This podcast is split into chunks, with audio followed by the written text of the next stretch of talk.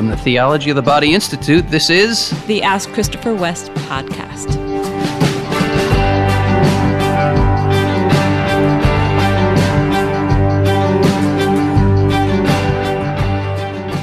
Hi, podcast listeners. Welcome, everybody, to another episode of the Ask Christopher West show, hosted by my lovely wife, Wendy West. Wendy's in the house. hey, today we have a new producer for our podcast.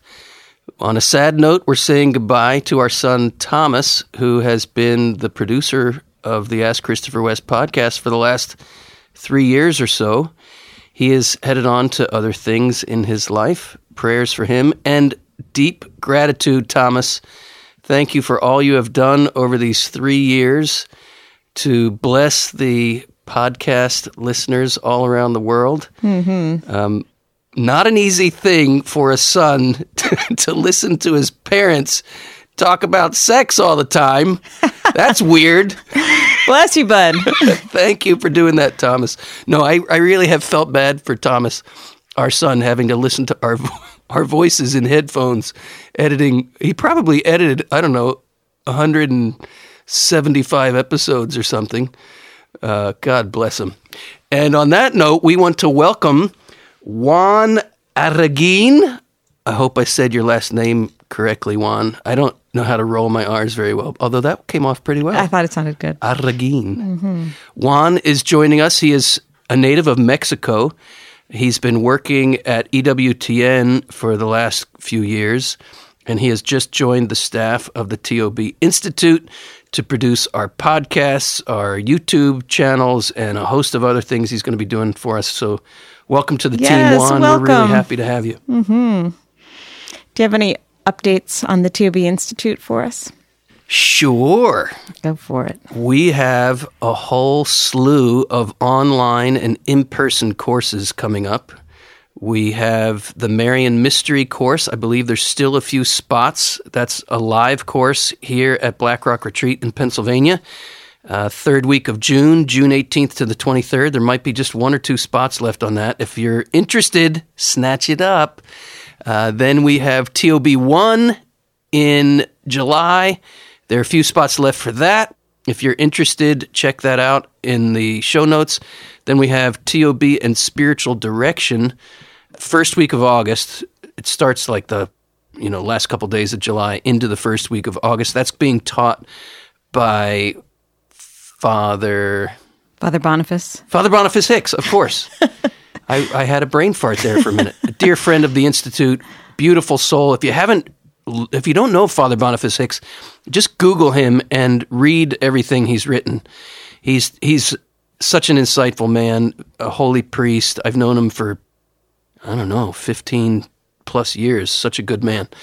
Anyway, uh, we also have, of course, the pilgrimage that you and I, Wendy, are leading in.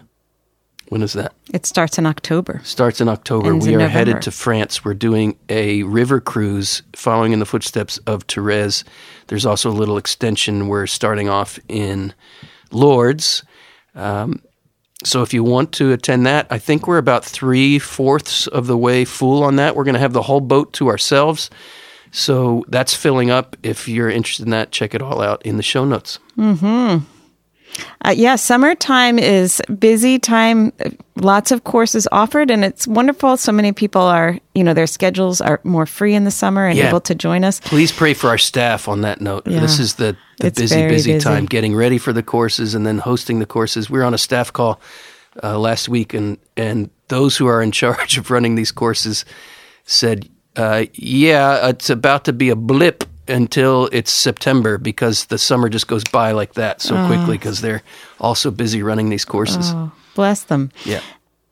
Sometimes students will come for one and and stay for the next. That's you know, because they're they're not that far apart, and it it's kind of a beautiful thing to yeah, see them. people come from, especially those coming from Europe or South America. They they'll come to the June course, then they'll do a little touring in the states, and then they'll come to the July course, do a little more touring, and then they'll come to the August course.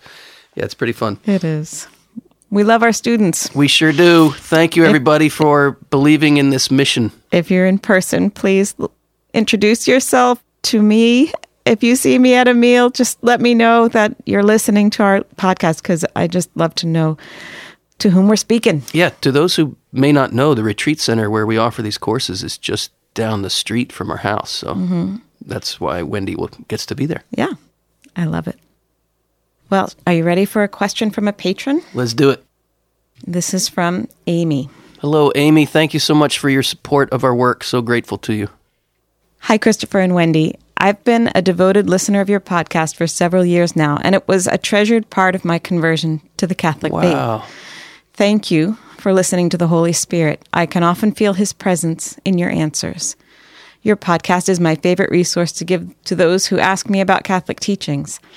My question is mostly for Wendy, although I'm sure Christopher will have some great insight as well. I'm a homeschooling mother of five. I recently became aware of the vice of acedia, and I think I'm experiencing temptation toward it. As I understand it, acedia works on the soul to draw one's attention away from one's vocation. One ends up spinning one's wheels needlessly or pouring energy in the wrong direction, perhaps doing good things, but doing them in order to avoid the mundane aspects of the best thing, one's vocation. I've been homeschooling my five children for 10 years now and recently have felt so tired, more than the usual tired. It feels like a heaviness in my body combined with overstimulation of all my senses. Kids are loud. I constantly feel like I'm doing too much and also not enough. Wendy, can you identify? Was there a specific point of discouragement, overwhelm, or temptation to distraction in your parenting journey that you can share? What did you do to persevere? I want to pay attention to my body's needs, but I'm confronted with new limitations in my body as I'm getting older, which feels defeating. What does TOB have to say to tired, aging mothers?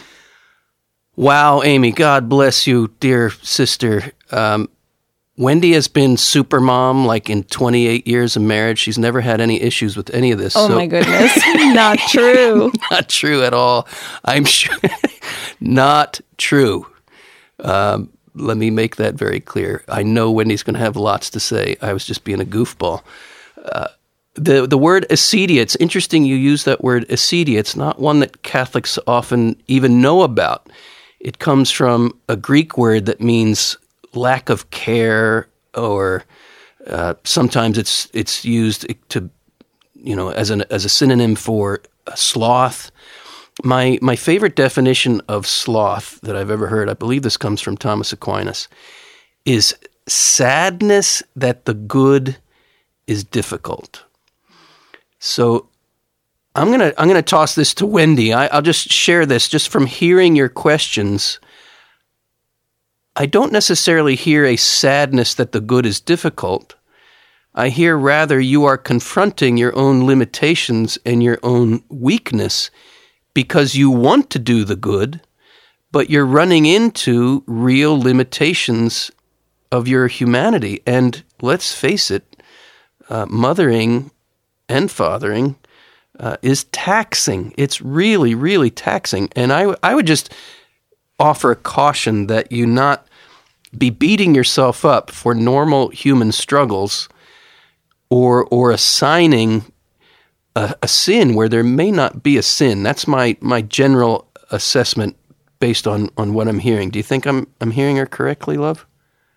Yeah, I, I do. I think that's a good point. She did say more of a, a temptation to rather than, you know, concluding that she's Right, guilty. right. So it may be just a looking at is that a a frame to help her recognize something, some aspect of her current struggle. Maybe it's not the whole, whole aspect, you know, the whole story, but Yeah, I, I don't hear a lack of care in her mothering uh, from what she's saying. I don't I don't in that sense I don't hear Yeah. acedia. I I hear this is hard and she's reckoning with that. But I'm I'm tossing this one over to you, love. You go for it. Amy, thank you so much for your question. I also am a mother of five. We have that in common.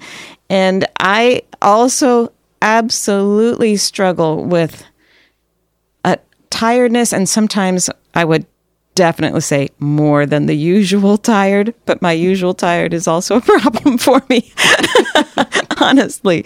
So I, we have homeschooled all five, but we did not homeschool all of them con- all the time. All the time.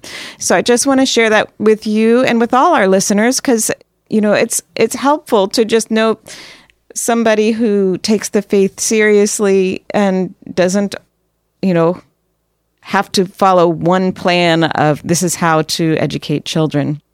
And so I can just speak to that reality of not always homeschooling, um, in that definitely a time for me of feeling spent beyond the ability to continue in homeschooling is the reason that we didn't homeschool everyone all the way through. Just looking honestly at my own um, situation, there was a time when our oldest were still pretty young in school where we actually had some uh, mother's helper live with us. And thank you lord for that gift and yeah. for the for their gift. Thank you. Um, to help so with the household to enable homeschooling to happen or sometimes they did some of the schooling. So that was a, a way that we have dealt with some of that just feeling overwhelmed and then at a later time in our children's lives um, when the oldest ones were like middle school high school and we still had young ones that was when we sent kids to school for a time for a few years. Not everybody, but some of them, as we were reading what would work well for each child and what was available to us.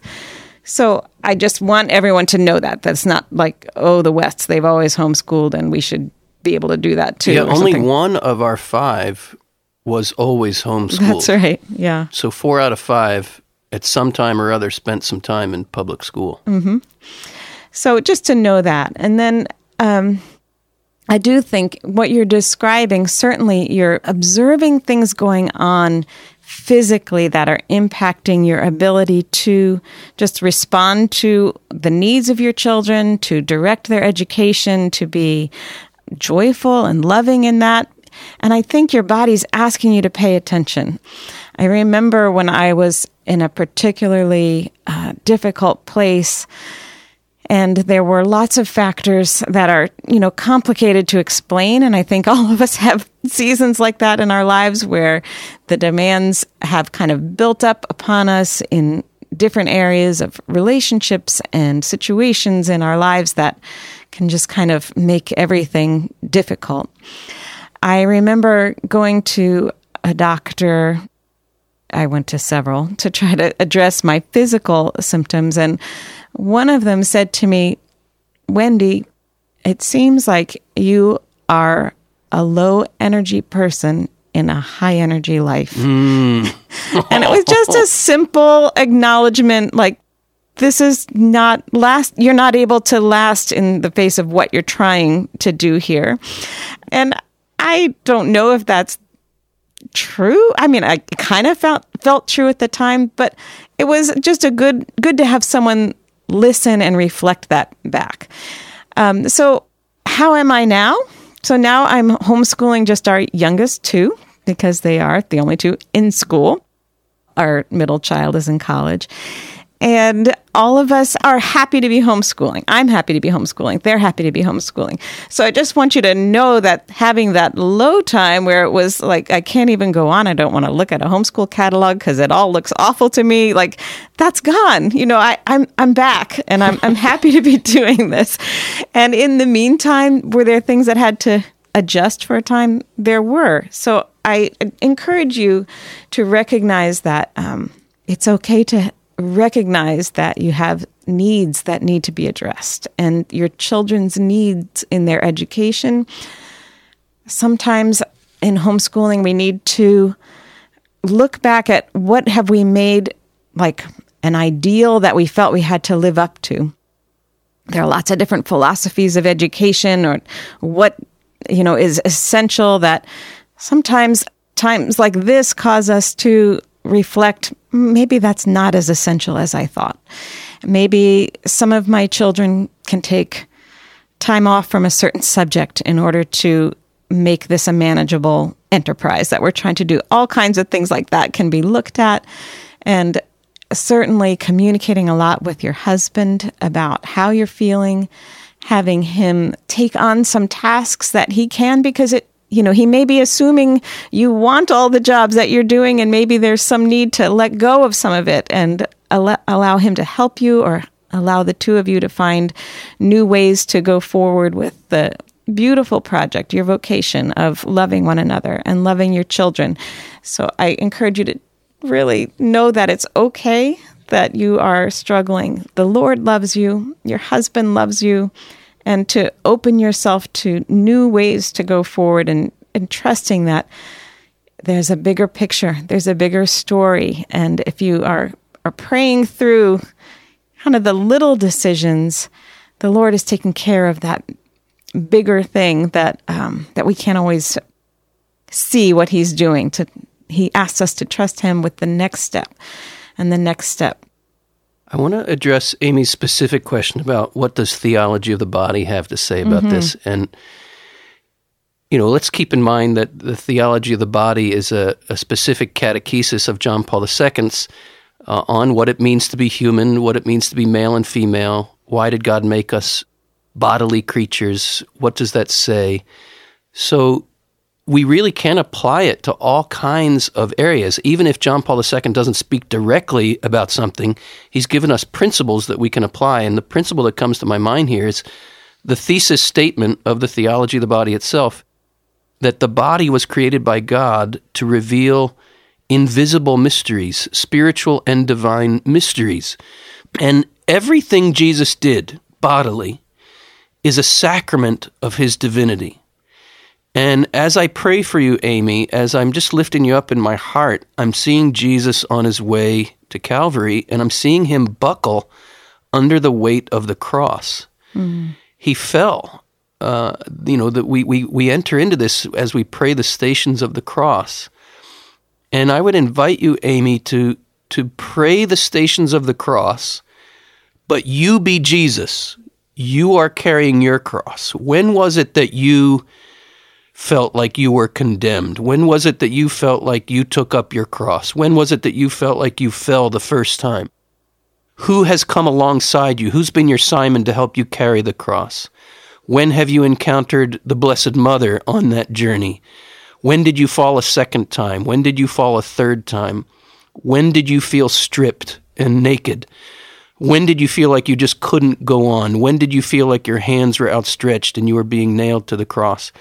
I was on a retreat many, many years ago. Well, not many, many, like I'm some ancient fossil or something, but uh, what was it, 15, 16 years ago?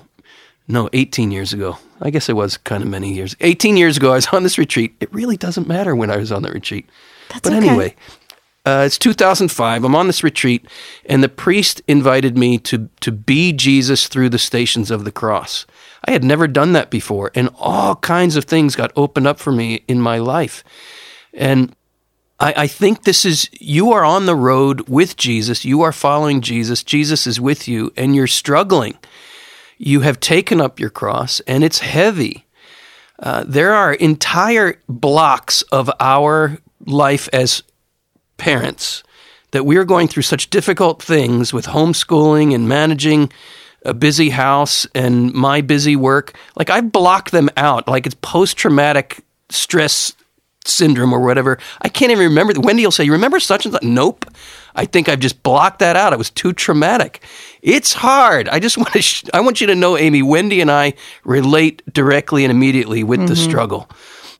Jesus is with you in that struggle, and and if you say, "I can't even think of who my Simon is," Well, pray for a Simon. And I think we should end right now in our answer to you by asking everybody pray for several Simons, all the Simons that Amy needs mm. to help her carry her cross. Lord, we lift up our dear sister to you mm-hmm. who's going through just the, the normal struggle of being a mom. It's really hard. And she's walking the way of the cross with you, Lord. And we ask that you would send the Simon that she needs to help her at this stage of her journey. We ask this in the name of the Father, the Son, and the Holy Spirit. Amen. Amen. Our next question is from an anonymous listener. Hi, Christopher and Wendy. In my past, I struggled with pornography, and I've been recovering from its grasp for several years now. I'm engaged to an amazing and supportive woman who has been a rock through this healing. We've discussed how, on our wedding night and into marriage, since I have seen things about sexual acts, it will not be a genuine learning process for us. I will potentially hold quick answers to her questions while we're intimate. I could end up just telling her what to do. Is there any kind of spiritual amnesia that can wipe these images and knowledge from my mind, allowing me to give myself fully and learn together with my future wife? God bless you, dear brother. Such an honest question. I, I really feel honored that you opened this up to us, and and boy, I can relate.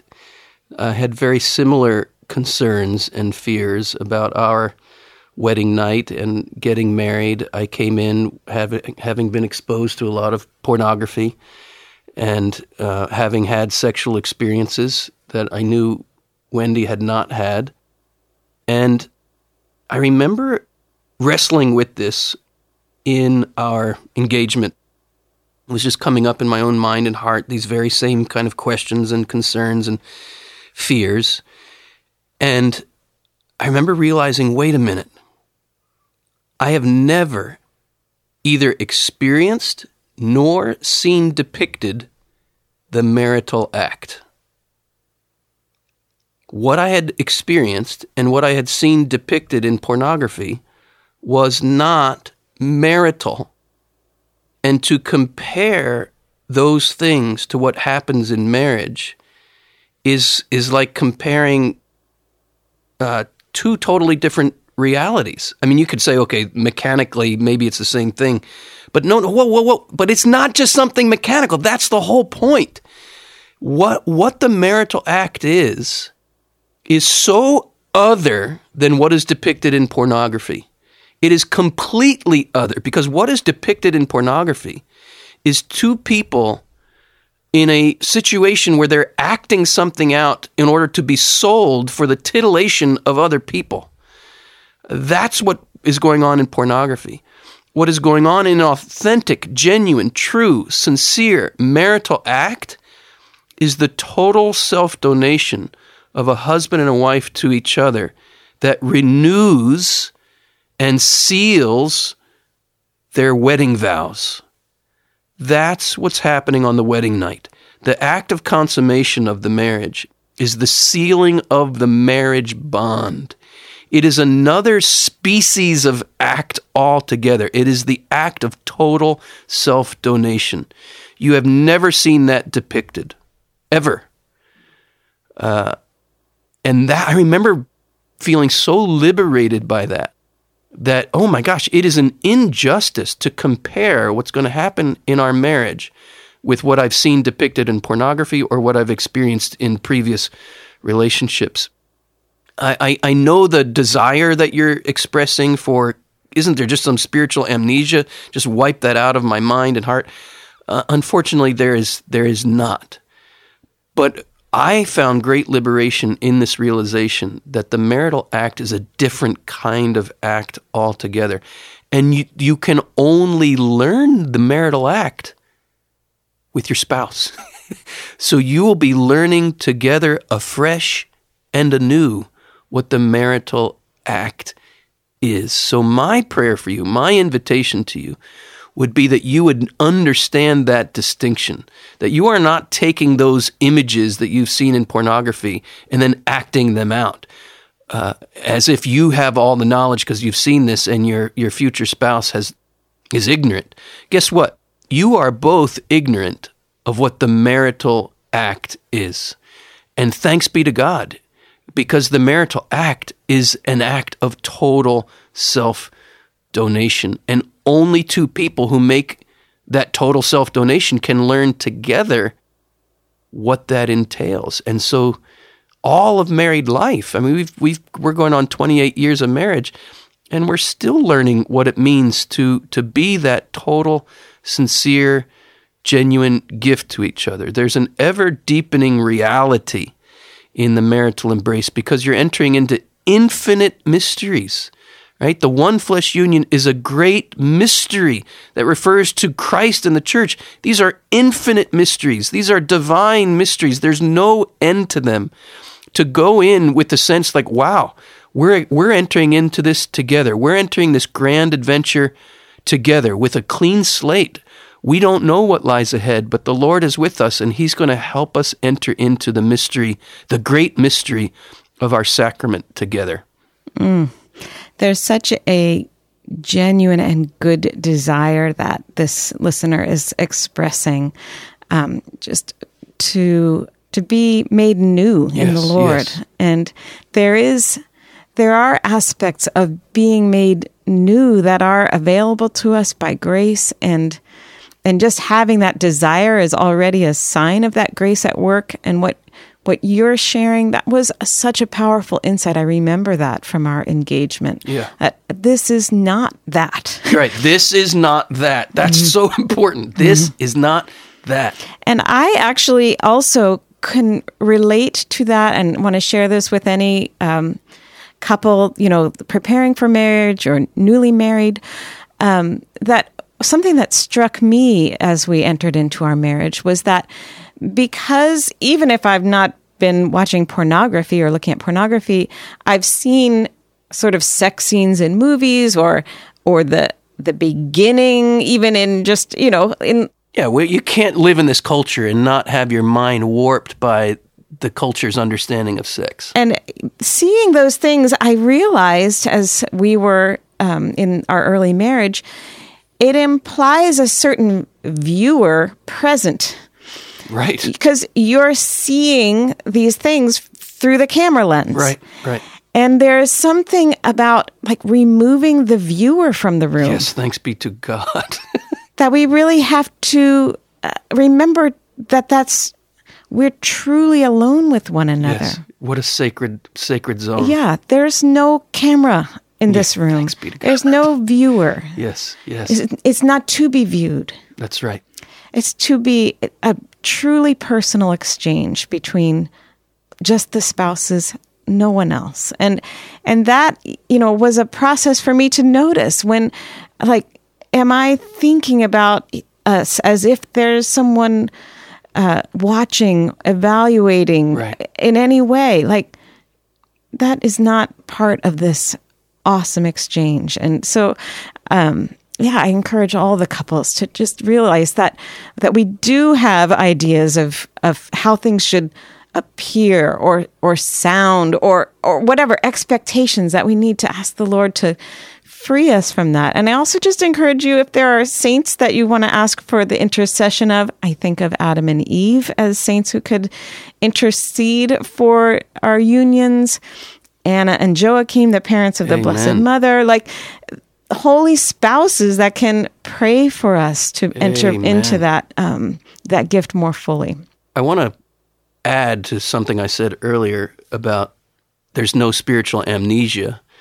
Uh, that does not mean that these images and memories cannot be transformed and redeemed. Absolutely, they can be. St. Paul says, Romans chapter 12, be transformed by the renewal of your minds. I think it's chapter 12. Doesn't matter. Be transformed by the renewal of your minds, right? That renewal of the mind is real, and that transformation is real. If you've ever been to a presentation of mine or seen a, a, video or something, chances are you've seen me do my crumpled paper thing where I, I hold up a piece of paper and I say, Imagine this is the most beautiful painting you've ever seen. This is man and woman naked without shame, just as God made us to be. And then I say, Here's what happened to the painting with original sin, and I crumple the paper. And most most people think, you know, we look at that crumpled paper, we think, oh, that's trash, throw it away. That's not Christianity. Christianity, the Christianity invites us to the redemption of our bodies, and that means the uncrumpling of that painting. So all that you have seen, good brother, in pornography is a crumpled painting. It is a crumpled up version of the original beautiful plan of God. Do not apply that to what's going to happen in your marriage. If you do, it's a terrible injustice to what's going to happen in your marriage. What you're invited to through your marriage is the uncrumpling of that painting. That's the grace of the sacrament. That's what it affords. And that's the grand adventure you're going on. Be transformed by the renewal of your minds. And that means letting the Holy Spirit come into those diseased images, those, those crumpled up ideas, and, and letting the Holy Spirit uncrumple those images and ideas so that you can see the true, the good, and the beautiful plan of God for man and woman as it was created to be. Uh, I'll say it again. I'll shout it from the rooftops. This is this is so essential. Christianity proclaims not salvation from the body, but salvation of the body. Not redemption from sexuality, but the redemption of sexuality. That's the grand adventure of the sacrament of marriage. Be not afraid. Our next question is from Eleanor. Hello, Eleanor. Hi, Wendy and Christopher. Thank you so much for your work. Finding out about theology of the body through you over the course of my conversion has transformed my life and faith in ways I never thought possible. Thanks be to God. Thank you, Lord. Yes. Similar to what Christopher has talked about on Pints with Aquinas before, I used to struggle a lot with self hatred and disgust that would express itself as anger toward things others did. This has improved a lot, and I've been starting to learn how to love, which has enriched my life beyond measure. Mm. However, I still get angry, especially with men that pursue me. Mm. I love the idea of becoming a hermit, and I usually want to run away when someone wants to know me. I can feel like I don't want to be known, but obviously I do. You know the issue. As soon as a man gets too close, I'll cool things down very suddenly and then tell myself he was never interested in the first place. This is making discerning my vocation difficult because I'm not sure exactly which of my desires I should trust. I'm not sure what to do to work on these issues. Bless you, Eleanor. Bless you, Eleanor. Bless you, Eleanor. Thank you, Eleanor, for making yourself so vulnerable. Bless you, dear sister. Mm. It's just the human struggle, and I and every human being can understand it. Uh, what comes to my mind as I'm hearing your question is that scene in in um, The Sound of Music mm. when Maria has come back to the convent because she's afraid of the feeling she has for the captain. And she says, I want to be a nun now. I'm ready to give my final vows now. And the Mother Superior, so wise, so right on, says, you, These walls were not for you to hide from your problems, uh, or something to that effect. And I hear when you say, I, I want to be a hermit, that's the scene that came to my mind. Mm-hmm. Now, there may be a genuine desire under there to, for religious life, but to, to I, what I'm hearing, what I'm sensing is in that instance, you're wanting to be a hermit comes from a place of a fear of intimacy. And believe me, I understand the fear of intimacy because intimacy is scary. Intimacy demands a tremendous vulnerability, uh, a tremendous um, trust. And we're all wounded here, all of us. Wounded in our capacity for intimacy, wounded in our we just as you said eleanor there's a desire. You want to be known. You want to be seen. But no i, I but i don't. I do i don't. I do i don't. It's that push pull here's my invitation to you eleanor. Prayer. And i don't mean just saying prayers. I mean entering more deeply into prayer as a journey into intimacy with the lord. The word intimacy comes from the latin intimus which means the inmost, the the the most inner, mm. uh, the the the the opening up, the exposing of our inmost, and it also may be related to uh, the idea of having no fear.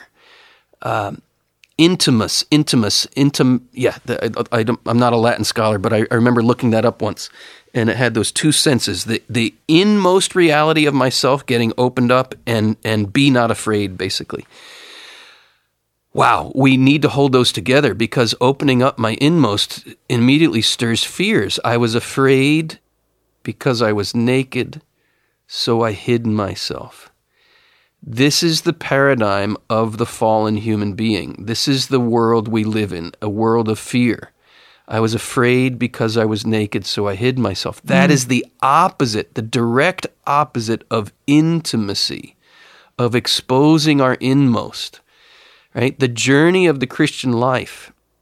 If the first result of sin is precisely that fear, I was afraid because I was naked, so I hid myself, then the journey of the Christian life is the is the reverse of that. This is what Christ came to undo. And he came to undo it by casting out our fear with his perfect love. Perfect love casts out all fear. And that transforms, I was afraid because I was naked, so I hid myself, into I was at peace because I knew He loved me, so I exposed myself. This is the journey of prayer. The Catechism describes prayer as where we let our masks fall, or we could also say we let our fig leaves fall. We let all the ways that we hide, we let them fall. And we expose ourselves to the Lord. We present, this is the catechism, we present ourselves to the Lord as we are, as we really are. We can be naked without shame before the Lord, not because we have nothing to be ashamed of. We all have plenty to be ashamed of. But we can be naked without shame before the Lord because His love swallows up that shame. That's an expression of JP2. Genuine love swallows up shame. And I'm no longer ashamed to be naked before the Lord because I know He loves me right there, warts and all, fears and all, issues and all, sins and all. He sees it all, and He loves me there. That's what allows me to expose myself to the Lord. And and this word expose, what do we do when we go to adoration? We are experiencing the Eucharist is is we call it exposition, right? Exposition of the Blessed Sacrament. The Lord goes first. And and here I, I once had this redemption of we were just talking about how, you know, memories can be redeemed in our answer to the last question. Well, I had this memory of being a little kid and some girl down the street wanted me to pull my pants down for her. And, and I said, I'm not pulling my pants down for you. You pull down your pants for me first. And, you know, that you go first thing. You, I'm, I'm, if you do it, I'll do it. I'm too afraid to do it. You do it. Well, it's interesting how the Lord can redeem all kinds of everything in our lives is meant to be redeemed. And I had this memory. I was in a place of prayer. I had this memory, and I was like, Lord, please, please bring light into this memory. Please heal this memory. It's painful, shameful. Well, the way he re- redeemed that was saying, Christopher, I always go first. I always go first. Let me go first in exposing my heart to you right? That's the exposition of the Blessed Sacrament. And we're invited into such intimacy. It's called adoration. Do you know what the word adoration means? It, it ad ora, it means at the mouth. It means mouth to mouth. It means the most intimate kiss that we exchange with the Lord. He goes first. He exposes his heart to us. And when we see his heart exposed, what we see is the flowing of such glorious, pure love. And it is that love that casts out our fear and allows us to get naked. And I'm not saying about taking off your clothes, that's an image. I'm saying exposing your heart right? Let the Lord expose his heart to you first. He goes first. And his love that you will experience as he expose his, exposes his heart to you will cast out your fear, and your masks will fall. Your fig leaves will fall. Your heart will expose itself to that love, and you will enter into sweetest adoration, mouth to mouth with the Lord him breathing His life into you, and you receiving that life, and you breathing back into Him, and Him receiving uh, what you have to offer Him. That's the kind of intimacy we are invited to. Saint after saint after saint speaks of it. Uh, this is the whole biblical image of spousal union with the Lord. Right? The the way that you can get to a place of learning to love another person is by first getting to a place of allowing Jesus to love you in those really, really scary places. It's from that place of the certainty of the bridegroom's love for you that you will be able to discern your vocation.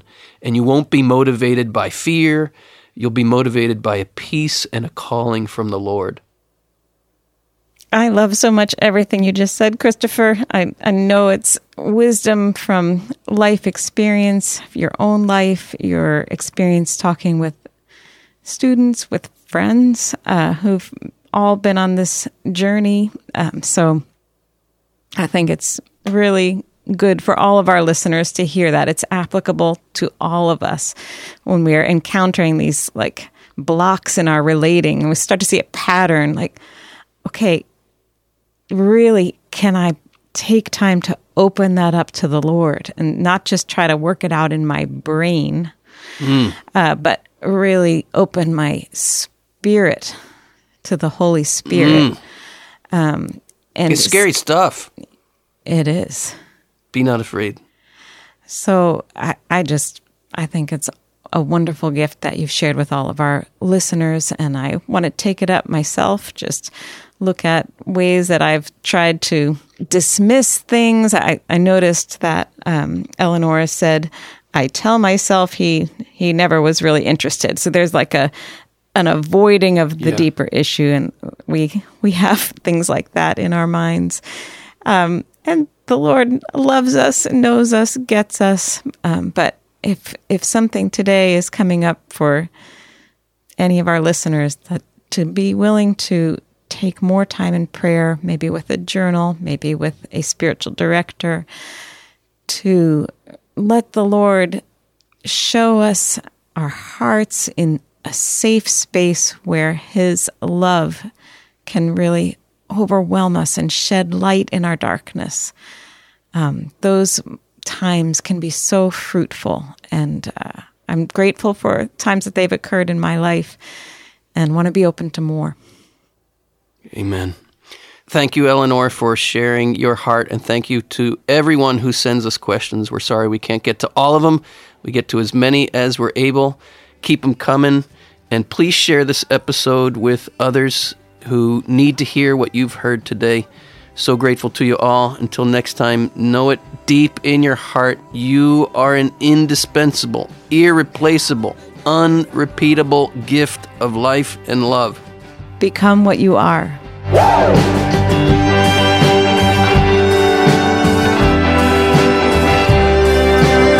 Ask Christopher West is brought to you by the Theology of the Body Institute, with music by Mike Mangione. Christopher and Wendy hope that the information provided is helpful to you, but remind you that they're not licensed counselors. If you are going through serious difficulty, a list of trusted counselors and psychologists can be found in the show notes.